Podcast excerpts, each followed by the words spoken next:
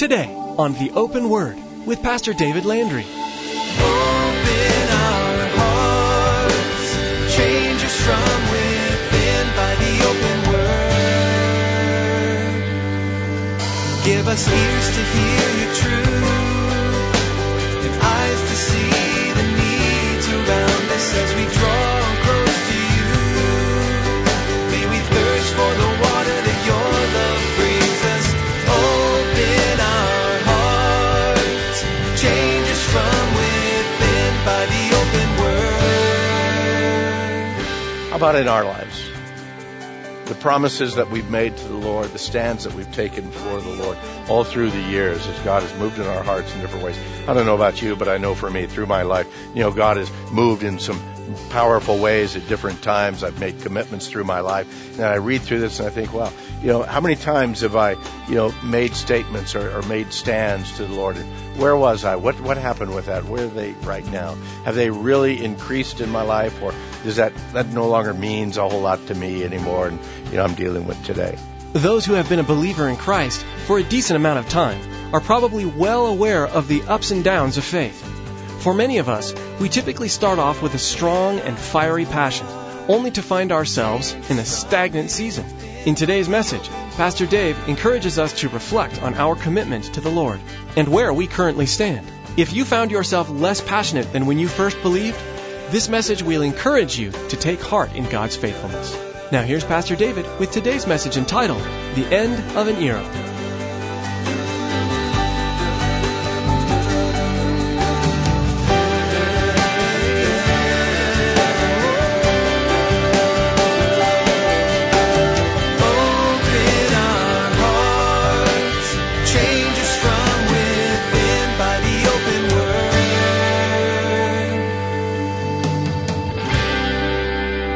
What it says there, verse 11. Then the children of Israel did evil in the sight of the Lord, and they served the Baals, the pagan gods. They forsook the Lord God of their fathers, who had brought them out of the land of Egypt, and they followed the other gods from among the gods of the people who were all around them. And they bowed down to them, and they provoked the Lord to anger, and they forsook the Lord, and they served Baal and the Ashereths. When you transgress. I think Joshua knew the heart of the people. He says, when this happens, God's judgment is going to come. God's judgment is going to be right. God brought these nations of the Gentiles against them until eventually the children of Israel then turned back to the Lord. So they turned away from the Lord. God brought the nations of the Gentiles against them. Now they turned to the Lord. And the book of Judges is full of this cyclical history, this history that goes in a circle. Okay? That again, we see the whole thing. Man's disobedience, God's chastisement, man's confession and repentance, God's deliverance and blessing, then back to man's disobedience again, until again, God brings punishment on him. It's interesting through this. Why didn't God just say, I'm done with you. I'm done with you. And go to another nation? Because of the faithfulness of God. Because of the faithfulness of God. God's people will receive the blessings of God. And then pretty soon we say, hey, you know what? I got it from here.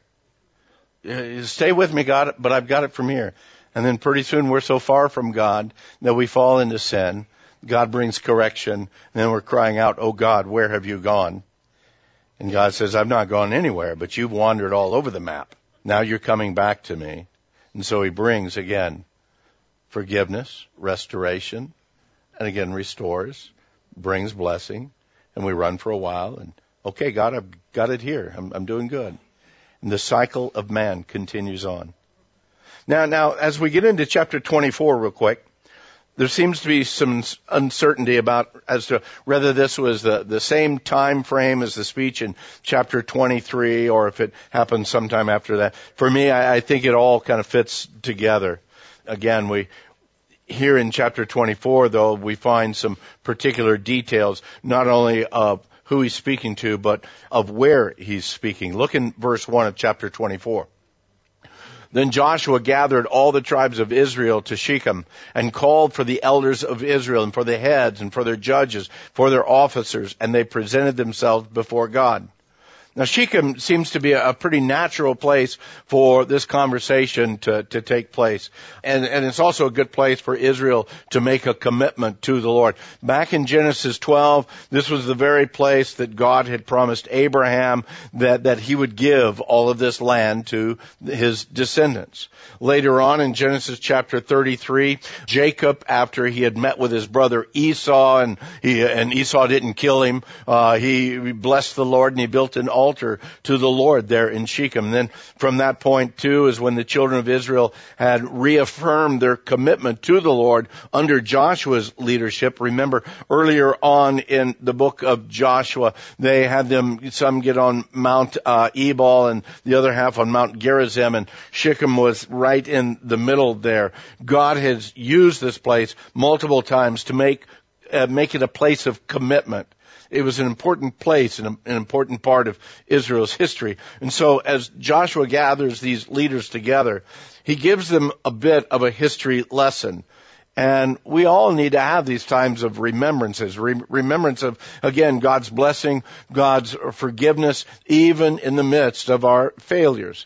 Some people say, well, I don't want to remember my failures. I just put those behind me and I keep on. No, I think we need to remember them. I think it's a healthy thing to remember. Well, I remember where I really got off track and I just totally blew it. And I got myself in such a mess back then. I don't ever want to go that way again. It's kind of like, if you walk one way and there's a big hole there, you don't walk that way again, right? You steer clear of that. So, hey, but at the same time, we don't commiserate about the fact that, oh man, 30 years ago I fell, I'm such a mess. No, 30 years ago you fell, God restored you, then move on. But remember how and why you fell, okay? And move forward with that. Look at what he says here in verse 2. Joshua said to all the peoples, "Thus says the Lord God of Israel, your fathers, including Terah, the father of Abraham, the father of Nahor, they dwelt on the other side of the river in old times. They served other gods." In other words, what he's saying is they used to be pagans. They served pagan gods. They lived pagan ways. And then in verse 3 he says, "But then I took your father Abraham from the other side of the river, and I led him throughout all the land of Canaan and multiplied his descendants and gave him Isaac.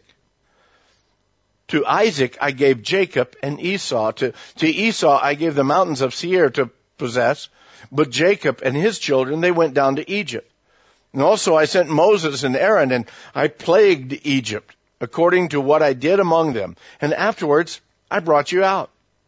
And then I brought your fathers out of Egypt, and you came to the sea, and the Egyptians pursued your fathers with chariots and horsemen to the Red Sea. And so they cried out to the Lord, and he put darkness between you and the Egyptians.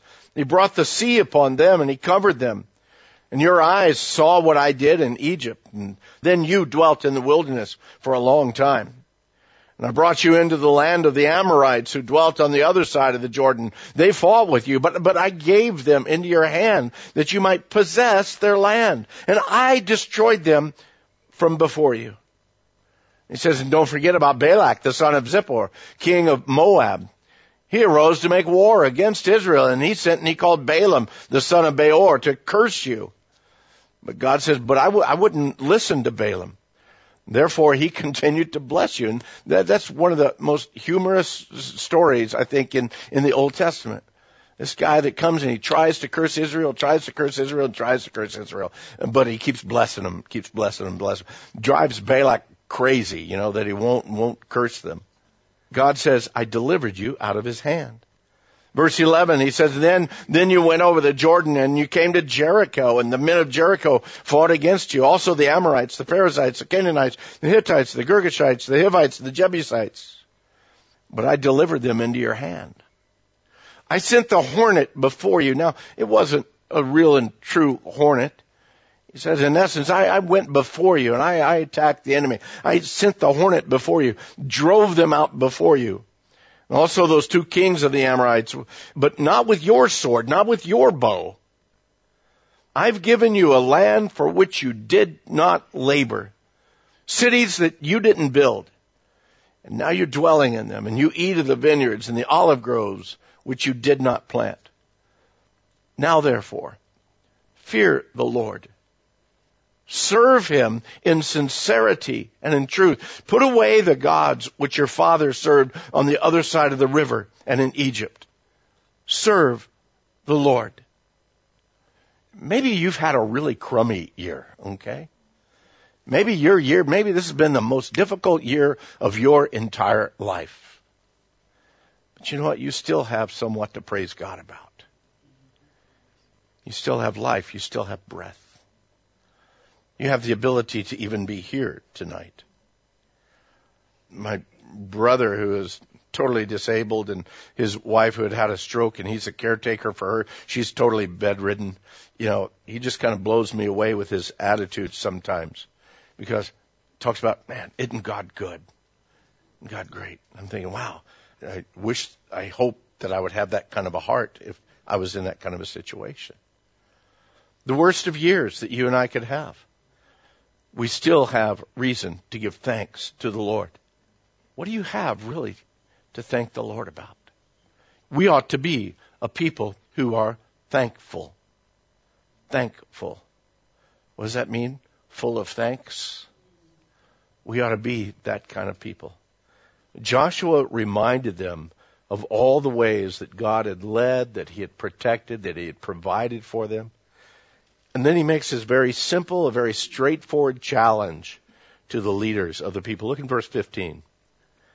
He says, if it seems evil for you to serve the Lord, choose for yourselves this day whom you're going to serve. Rather the gods which our fathers served, which were on the other side of the river, or the gods of the Amorites in whose land you dwell. But as for me and my house, we will serve the Lord. This was part of our wedding vows years ago. 43 years ago. So. As for me and my house, we'll serve the Lord. The people responded to him, verse 16. People answered and said, far be it from us that we should forsake the Lord to serve other gods. For the Lord our God is he who brought us and our fathers out of the land of Egypt from the house of bondage, who did those great signs in our sight, preserved us in all the ways that we went and among all the people through whom we passed. And the Lord drove out before us all the people, including the Amorites who dwell in the land. We also will serve the Lord, for he is our God. And we think, right on, guys. Good choice. And I wish I was more faithful to my declaration than when I said, as for me and my house, we'll serve the Lord. But in all these 43 years, I haven't been as faithful as I wished I could have been. Definitely wasn't as faithful as I could have been. It says, we'll do it. They confirmed, really, all that Joshua had proclaimed to them. There was no argument. There was no confusion. There was no ignorance. Ignorance was not so much of the problem, but obedience and faithfulness seems to always be the problem. Just for us today, ignorance of the word isn't our problem. Obedience is. So Joshua gave them some further clarification. He says, Joshua said to the people, verse 19, he says, you cannot serve the Lord, for he is a holy God. What do you mean I can't serve the Lord? You just told me I could. But listen to what all he says. He is a jealous God. He will not forgive your transgressions nor your sins. Now, wait a minute. I thought God was a God of forgiveness, that he does forgive. Put it all together in the context of what he's saying here. He says, if you forsake the Lord and serve foreign gods, then he will turn and he will do you harm and he will consume you after he has done you good. He has blessed you in so many ways, and if you turn from him, he will bring judgment upon you. And the people said to Joshua, no, we will serve the Lord. And so Joshua said to the people, verse 22, you are witnesses, not for yourselves, but you are witnesses against yourselves, that you have chosen the Lord for yourselves to serve him. And they said, yes, we are witnesses. Now, therefore, he said, Put away the gods which are among you and incline your heart to the Lord God of Israel. Stop right here and look at this little phrase right here. They're saying, no, we will serve the Lord. We want to serve the Lord in our lives.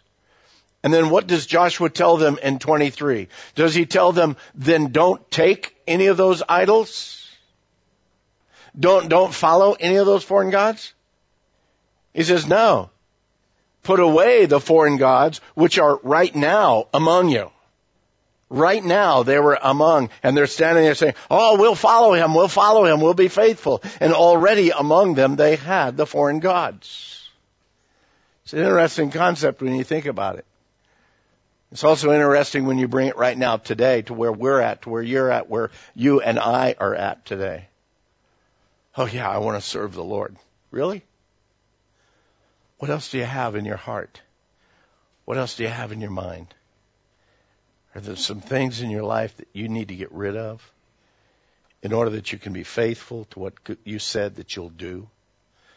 You said you'll follow the Lord your God with all of your heart, soul, mind, and strength. Do you really? Or are you saying, well, with 75%, the major portion, I'll follow him? No, God won't allow that. They had to put away the foreign gods. How can you put them away unless you already have them? Looks to me like it's an issue that they had to deal with. I believe it's also an issue that the church has to deal with today. Verse 24. People said to Joshua, the Lord our God we will serve, and his voice we will obey.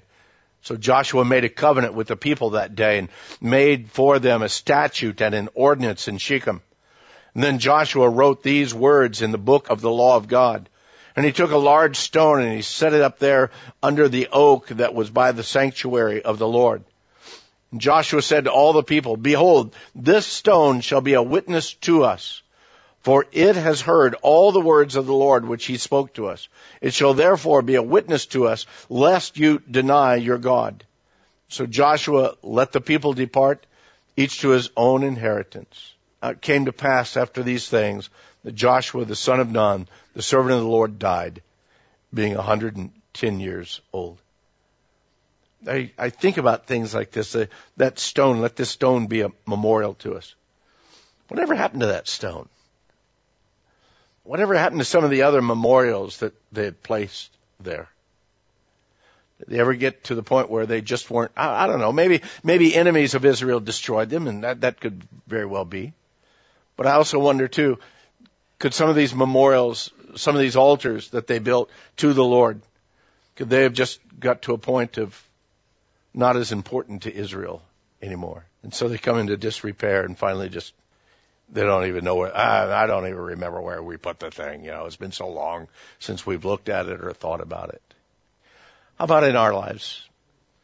The promises that we've made to the Lord, the stands that we've taken for the Lord all through the years as God has moved in our hearts in different ways. I don't know about you, but I know for me through my life, God has moved in some powerful ways at different times. I've made commitments through my life. And I read through this and I think, wow, how many times have I, made statements or made stands to the Lord? And where was I? What happened with that? Where are they right now? Have they really increased in my life, or does that no longer means a whole lot to me anymore? And, I'm dealing with today. I look at the Old Testament, and the New Testament says that these things in the Old Testament, that they were written as an example or for an example for us.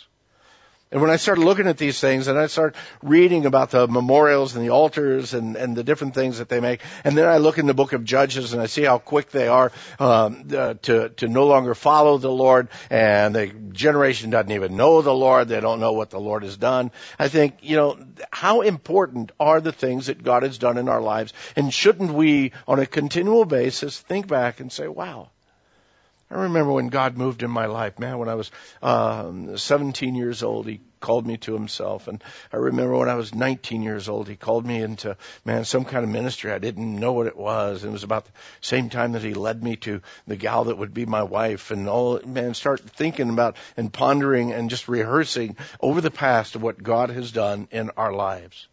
I think we would become a more thankful people. It's easy to go back and remember the hard times, the bad times. But how about purposefully remembering those times of blessings, those times of provisions, those times that we know, man, God had my back. He had my front. He had my side. He was my strong guard all around me. That we might be a thankful people. Joshua died 110 years old. I think he died satisfied. I think he died satisfied in the Lord, knowing, yeah, there's still a lot of work yet to be done. But you know what? I've run the race. I've finished my course. There's laid up for me yet this crown of glory, just like Paul. I think Joshua was looking for that time when he's going to step in the Lord's presence and the Lord say, well done, thou good and faithful servant. Are you looking forward to that time? Whether your time be, my mom's at 85, or maybe for you much younger than that or much older than that. Are you looking forward to that time? It says that they buried him within the border of his inheritance in Timnath-Sherah, or Sherah, which is in the mountains of Ephraim on the north side of Mount Gash. Verse 31, Israel served the Lord all the days of Joshua, all the days of the elders who outlived Joshua, who had known all the works of the Lord, which he had done for Israel. You see there the difference between what we read in Judges. When all these guys died, that memory wasn't there. Somehow it did not get transferred over. Verse 32, the bones of Joseph, which the children of Israel had brought up out of Egypt, they buried at Shechem in the plot of ground which Jacob had bought from the sons of Hamor, the father of Shechem, for 100 pieces of silver, which had become an inheritance of the children of Joseph. And Eleazar, the son of Aaron, died. They buried him in a hill belonging to Phinehas, his son, which was given to him in the mountains of Ephraim. We know that's not the end of the story for Israel. I look at Israel today, and I look at all the situation of the world today. You can't help but hear and know about all the terrorism that's going on. You can't help but know that, man, there's this continued press against Israel. Things continue to be heating up over in the Middle East. I'm not afraid to go to Israel, not at all, because I figure, hey, if the Lord's going to take me, I think Israel's a little bit closer to heaven. I don't know. I just believe that God has a plan. God knows the number of our days. And whether I die on the streets of Casa Grande or the streets of Tel Aviv or Jerusalem, I'm the Lord's, and I'm not going to worry about those things. But I look at Israel and I think, such a heritage, such a great word. Even as I was studying on this, I was reading some Jewish sites that, also do Bible studies, Old Testament Bible studies.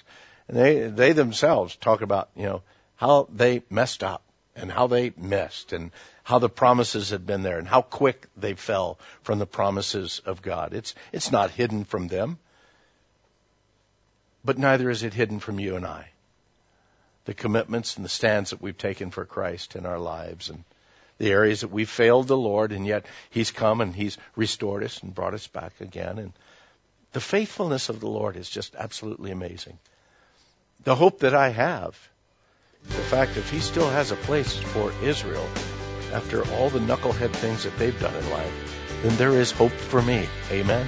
Amen. And for each one of us. Open our hearts, change us from within by the open word. Most of us have heard the story of the walls of Jericho falling down. We remember this story from Sunday school. This is just one of many events David will be bringing fresh insights to as we study the book of Joshua together. We're sure today's message has been a blessing to you. Maybe you'd like to get a copy of today's message. Here's Tracy with all the information you need. Life these days moves fast. From one appointment to the next, most of us race through our days with blinding speed. Those in-between moments are great opportunities to connect with God by hearing from Him. To hear more encouraging words from God's Word through the ministry of Pastor David, go to theopenword.com and click on the Teachings page. Thanks, Tracy. Again, to secure your own copy of today's message, simply log on to theopenword.com and select the Teachings page. You can also give us a call if you'd like. That number to call is 520-836-9676. That's 520-836-9676. Another option to get in touch with us is to send us an email. Our email address is info@theopenword.com. Once again, you've been listening to The Open Word with Pastor David Landry of Calvary Chapel in Casa Grande, Arizona. In the next edition of The Open Word, David will continue teaching through the Word of God. So please make plans to join us again, and may God richly bless you.